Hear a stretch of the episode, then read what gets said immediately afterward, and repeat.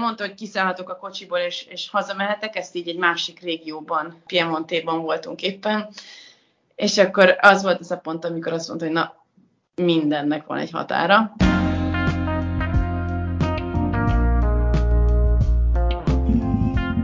Te most épp a Kalandvágyból külföldre podcastot hallgatod, én pedig Dóra vagyok a műsor házigazdája. Hol lehetne jobban kiteljesedni a divattal, stílussal kapcsolatos szakmánkkal, mint a divat fővárosában? Csenge minden álma valóra vált, amikor hat évvel ezelőtt landolt a repülője Olaszországban, hiszen évek óta oda vágyott.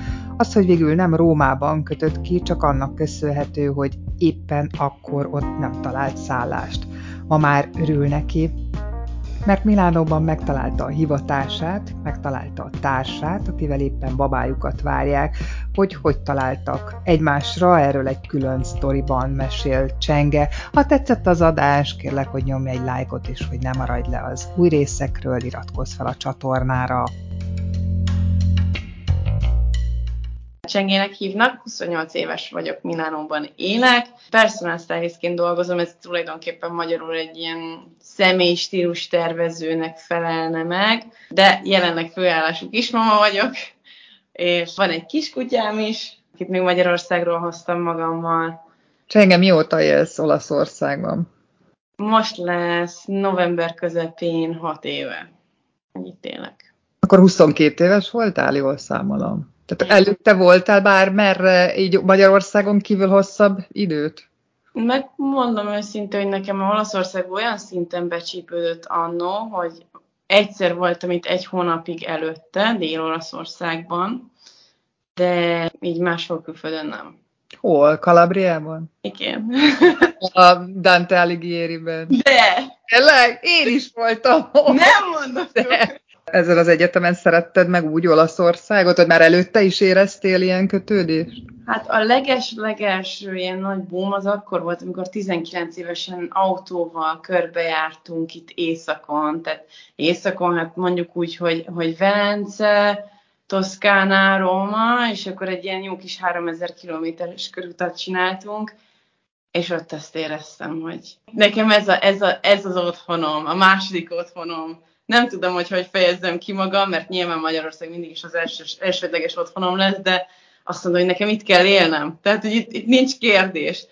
És akkor 19 évesen totálisan ilyen mániákus irányban elkezdtem olasz tanulni otthon, és a munkahelyemre bejött az egyik vásárló, és mondta, hogy hát az ő lánya megy egy ilyen képzésre, és onnan jött ez a Dante Alighieri. Jó. Mennyire tanultad meg a nyelvet? Mielőtt kiköltöztél?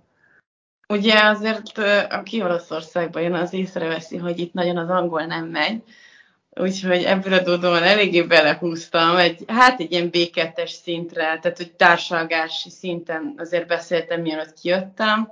Az nagyon-nagyon fontos volt, és egyébként ha bárki ide szeretne jönni, ajánlom, hogy tanuljon, tanuljon, tanuljon, mert nagyon fontos. Tehát szerintem az első és legfontosabb dolog az, hogy legyen egy alapja. Hát B2-es szinten beszéltem, aztán ide jöttem, és nem értettem semmit, ahogy ez szokott lenni, de aztán belejön az ember. Gyorsan. Mennyi idő alatt rázódtál bele szerinted? Hát szerintem egy ilyen fél év volt, hogy, hogy úgy nyugodtan meg tudjak szólalni. Az is nehéz, hogy nekem például az volt a személyes élményem, hogy én mivel angolul már beszéltem előtte, nagyon próbálkoztam az angollal. Akkor is, hogyha nem annyira beszéltek az olaszok angolul, azért próbálgattam, és féltem olaszul megszólalni. És akkor egyszer csak így fél év után jött az, hogy, hogy lett egy kis önbizalmam, hogy elkezdtem dolgozni, kliensekkel foglalkoztam, akkor még akkor még nem stylistként dolgoztam, hanem egy ruhaboltban, és akkor valahogy így megjött annyira az önbizalmam, hogy azt mondjam, hogy jó, akkor most már, most már így tudok kommunikálni nyugalomban. De miért az angolod jobb szinten volt egyébként? Tehát az B2 fölött volt mielőtt? Igen, igen. Hát ilyen C1-es szinten volt az angol. Mit tettél annak érdekében, hogy te ott éljél Olaszországban, vagy hogyan készítetted elő azt, hogy te kiköltözöl?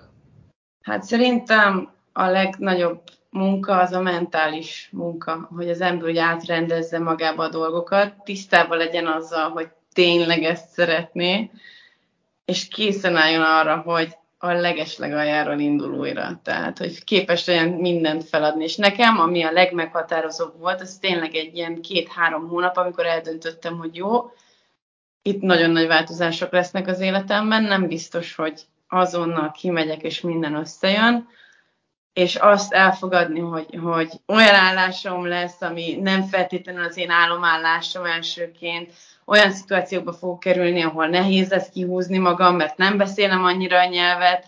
Ez volt a legnehezebb, és hát nyilván azért az anyagiakról muszáj beszélni, mert kellett egy minimális félretett összeg, amivel az ember el tud úgy indulni, hogy, hogy azt mondja, hogy egy x ideig el tudok élni, nélkül, hogy munkát találnék.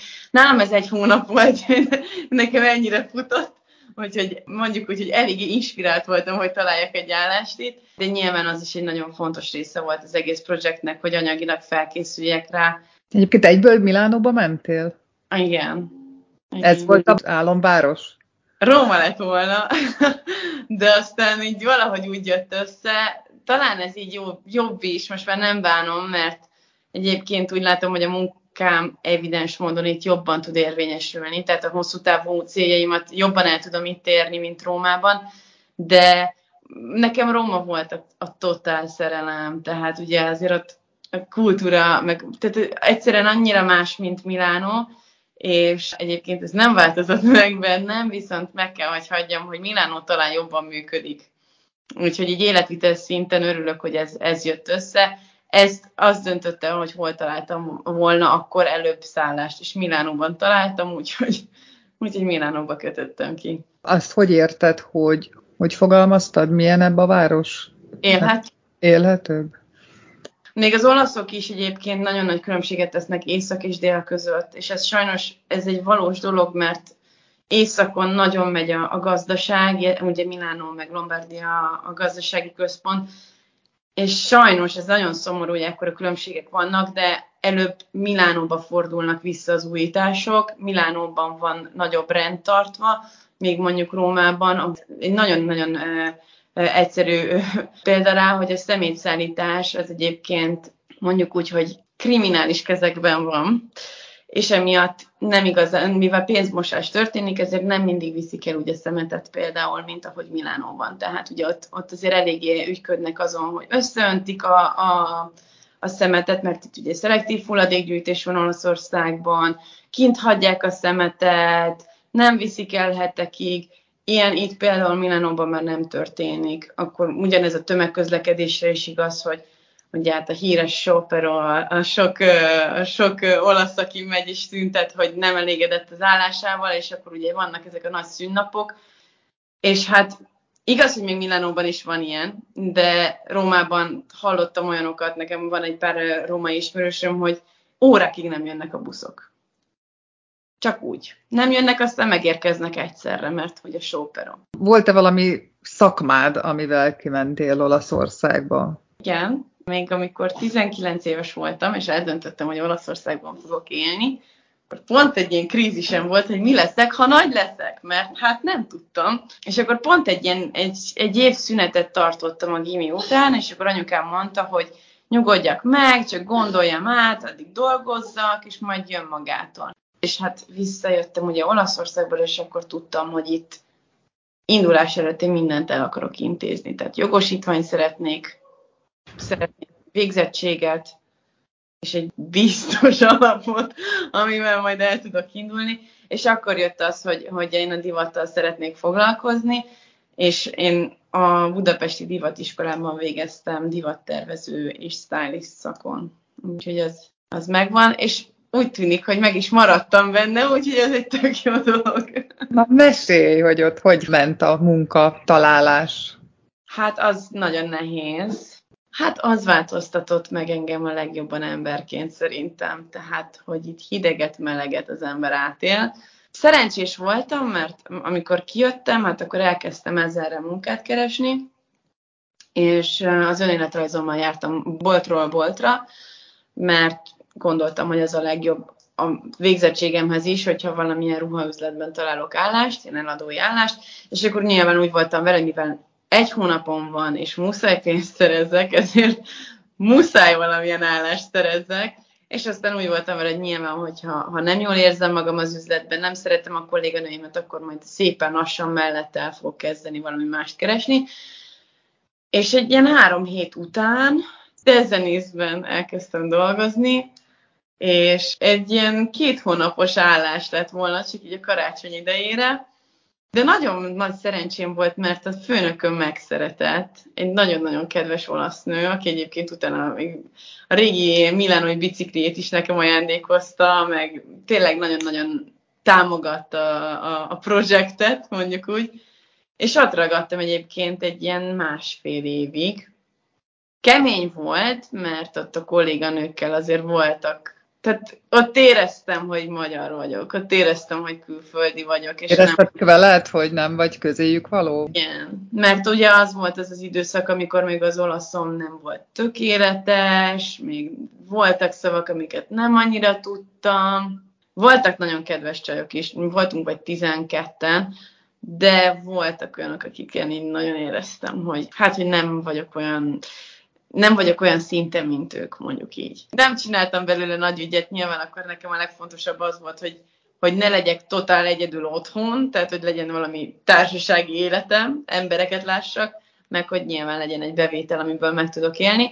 És akkor utána volt az, hogy hát az üzlet nem annyira ment jól, és akkor leépítések voltak, és akkor el lettem sajnos bocsájtva, és onnan kezdődtek az igazi nagy harcok, mert én voltam aztán babysitter egy olyan családnál, ahol hát minden túlzás nélkül az apuka pszichopata volt, kőkemény volt, tényleg félelmetesen kemény volt.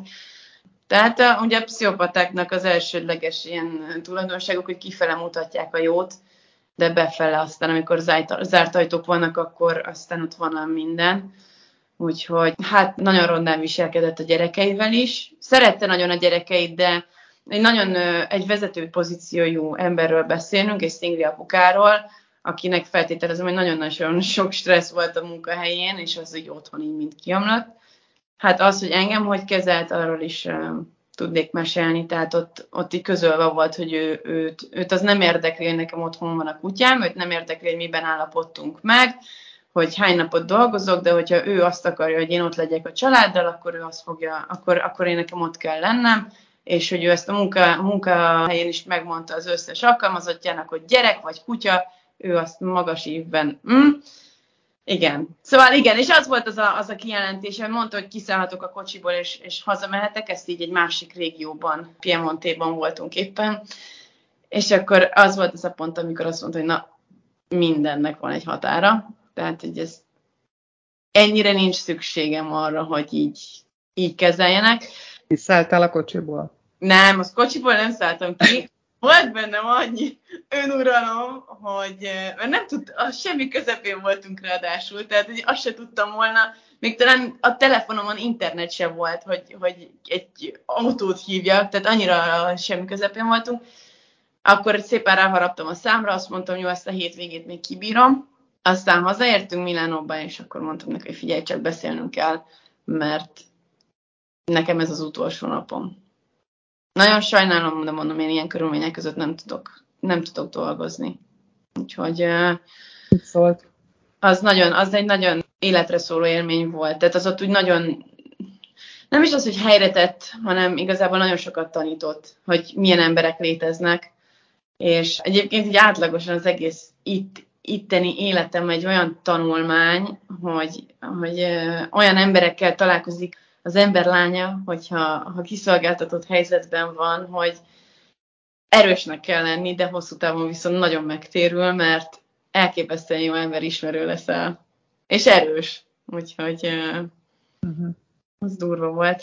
Aztán volt, volt egy-két másik állásom még, azért lehet találni, hogyha az ember keres, meg hogyha ha hogy flexibilis mondjuk úgy, de hát mondom, én az voltam, de nem annyira ajánlanám ezt a, ezt a családot sajnos a, a senkinek sem. De aztán ugye hát nyilván beütött a, a pandémia, Covid, ugye itt Európában ez első hely hol volt, Milánó volt, ahol felütötte a fejét, és akkor úgy voltam vele, hogy na most akkor mihez fogok kezdeni. És az volt a szerencsé, hogy akkor már ismertem a páromat, akire lehetett így számítani minden szempontból, tehát egy stabilabb szituáció volt, de az volt pont az a pillanat, amikor el akartam kezdeni teljes munkaidőben a saját, saját bizniszemet, és ezt is szépen így az egész keresztbe vágtam, mondjuk úgy, de én azt tudom csak mondani, hogy egyébként az összes eddigi olaszországi munkámmal együtt egy hihetetlen utazás, tehát hogy, hogy még csak azt se bántam meg, hogy ennél a családnál dolgoztam, mert annyira sok mindent tanított, annyira sok mindent. Akkor voltam lakáskiadó agency-nél, na hát az is durva volt, tehát ott az, az majdnem rendőrségi ügyel zárult, mert nem akartak kifizetni, szóval hát igen, de azért akkor a olasz munkaadókról így van egy ilyen általános megállapítás, hogy kicsit úgy megbízhatatlanok? Ezt így ki lehet mondani? Én azt mondanám, hogy ha bárki munkát szeretnéd vállalni, csapjon rá az asztalra, és mondja azt, hogy a szerződés az első. Nem holnap, nem holnap után, meg nem ez a szóbeli megegyezés, hogyha babysitterkedésről van szó, kell egy papír, ami alá van írva, ami, amiben benne van minden egyes részlet, hogy milyen szerződést kap, mennyi időre, milyen bérezéssel, mert az a baj szerintem, hogy még itt Észak-Olaszországban is nagyon visszaélnek az emberek kiszolgáltatottságával. És nem csak a külföldiekével, hanem az olaszokéval is ha valaki nagyon szeretne elindulni, egy, egy szerződés nélkül el lehet indulni, de akkor legyen kész arra, amit én is átéltem, mert az sajnos ilyen. De ha valaki szereti a, a nyugalmat, akkor mindenképp az első az, hogy legyen egy fix, komoly szerződése. Hogy sikerült kiépíteni ezt a személyi stylist irányt? Hát rengeteg munkával és kitartással. Nem is tudom, hogyha nem a szenvedélyem lenne, szerintem nem tudtam volna megcsinálni de nekem aztán volt egy IT-s munkám is, amikor ugye ez a pandémia dolog sajnos ellehetetlenítette a vállalkozásomat, és akkor az volt, hogy 8 óra munka mellett én hazamentem, kivittem a kutyát, megetettem a férjemet, és akkor leültem dolgozni mellette. Elkezdtem, ugye hát nyilván egy, egy tudás alapon már volt, én Magyarországon is textil cégeknél dolgoztam, szabászaton dolgoztam, tehát igyekeztem minél többet tanulni a szakmáról, és akkor itt meg már úgy volt, hogy a teljes munkaidős állásom mellett a szabadidőmben amennyit tudtam, elkezdtem kliensekkel foglalkozni, hétvégéken, délután, este, tanulni. De hogy ezek a kliensek? Hirdetted magad? Igen, igen. Elkezdtem magam hirdetni. Nyilván az elején még csak egy-kettő csurrancseppen, akkor nyilván megcsinálod olyan áron, vagy ingyenesen megcsinálod az elsőket, hogy neked még tapasztalnod kell, érezned kell, hogy hogy megy a dolog, és aztán, ami, ahogy elkezdett ez beindulni, úgy nyilván elkezdtem arra a szintre eljutni, hogy egy normális, normális, hát mondjuk úgy, hogy az általam megszapott áron dolgozzak, tehát és mert egy három vagy négy éve megy ez a personal shopping, ez a, ez a bestseller termék. Ez egy ilyen személyes shopping Milánóban, ahol a klienseimnek a szezonális színei, illetve testalkata alapján, és nem utolsó sorban az igényei szerint vásárolunk. Tehát ez egy ilyen szakmai shopping, mondjuk úgy. Egy éve van az ugye, hogy, hogy most már egy totál full time-ban csinálom, amit nagyon-nagyon élvezek, de hát ez egy szép, hosszú időszak volt, hogy az első personal shoppingtől eljussak addig, hogy, hogy most már nagyon önbizalommal, nagyon nyugodtan és nagyon professzionálisan hozzá tudok állni a kliensekhez. A szolgáltatásban mi tartozik egyébként ezen kívül, hogy elmentek és bevásároltuk a kliensnek? Hát ez a szolgáltatás, ez a personal shopping, ez, ez tartalmaz egy ilyen színelemzést, tehát ez a szezonális színelemzés, ez a haj, bőrtónus, és a szemek színének a... És a kendős módszer? A kendős módszert külön csinálom, de csak azért, mert nagyon sok motyó lenne, amit cipelnem kéne. Ugye mivel azért egy jó ideje csinálom, 95%-ban mondjuk, hogyha képekről szerintem meg lehet állapítani, hogy kinek milyen a szezonális típusa. Mindig úgy megyek oda, hogy ki van már nyomtatva a papír, de megmondom nekik, hogy na várjál, először megnézzek magamnak, testalkatelemzést is kap hozzá ajándékba. Körte, alma. Igen, igen, és akkor ahhoz van egy tök jó, egy ilyen öt oldalas fájl, amit én készítettem, és különböző sziluettek is rajta vannak, tehát milyen új megoldások, milyen szoknya, milyen nadrágok illenek hozzá. És akkor ez úgy szokott lenni, hogy az elején leülünk egy kávézóba, a város szívében, és akkor ott elmagyarázom, hogy, hogy mi a karakterük, mit fogunk szem előtt tartani aznap, milyen boltokba fogunk elmenni, és akkor ez egy ilyen három órás kis kaland, négy-öt üzletbe bemegyünk. Hihetetlen, mert minden alkalom egy picit más. Tehát van, aki nagyon velem van, nagyon követi, hogy mit csinálok, hova nyúlok, mit veszek, mit ajánlok. Van, aki pedig berobban a boltban, és ő is megy egy kört, én is megyek egy kört, és akkor az öltözőnél találkozunk.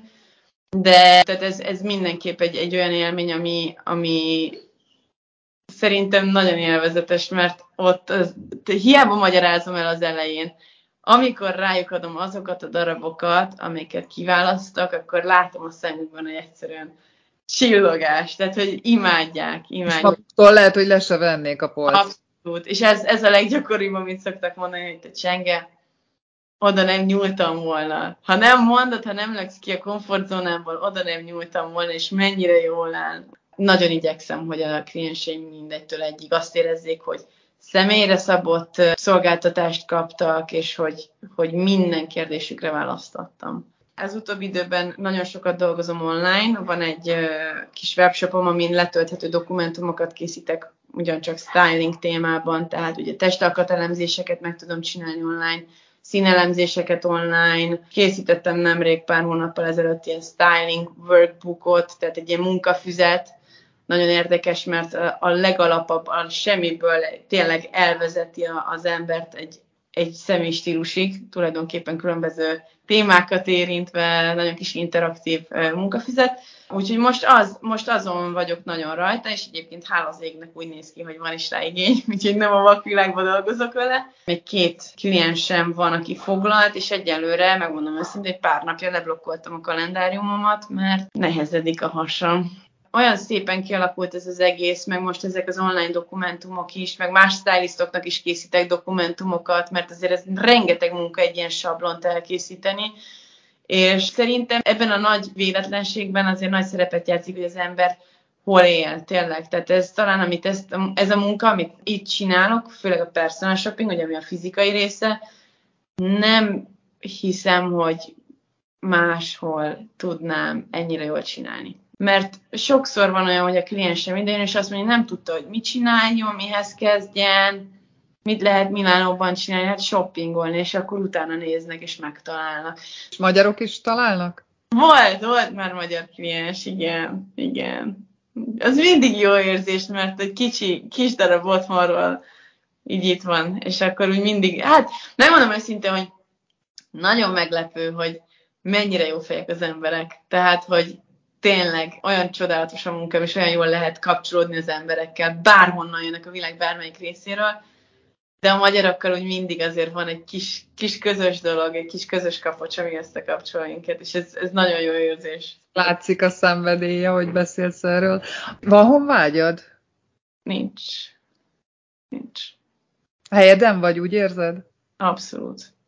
Annyira féltem ettől, hogy majd jön a honvágy, de hat éve nem jön. Na, azért azt belátom, hogy nyilván, amikor egy ilyen pandémia beüt, és azt érzed, hogy nem tudsz hazamenni, és nem tudod, mikor találkozol a családoddal, mert egyébként nekem ráadásul nagyon jó kapcsolatom van az otthoniakkal, meg tehát én nem, nem volt bennem semmilyen menekülő feeling, de tehát a pandémia alatt például éreztem azt, hogy rossz, hogy nem tudok hazamenni, mert mindig az volt, hogy ha baj van, beülök egy kocsiba, és ott vagyok 8 óra alatt, és, és akkor úgy éreztem, de amúgy így életszinten, minden napokban annyira otthon érzem magam itt, hogy, hogy ez valami hihetetlen.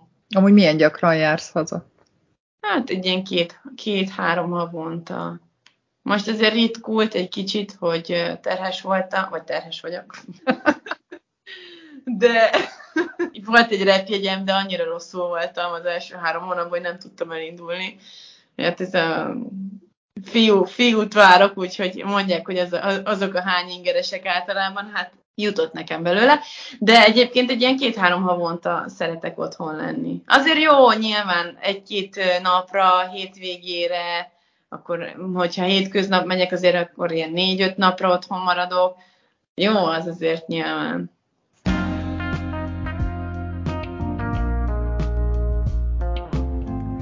Remélem, hogy tetszett az adás.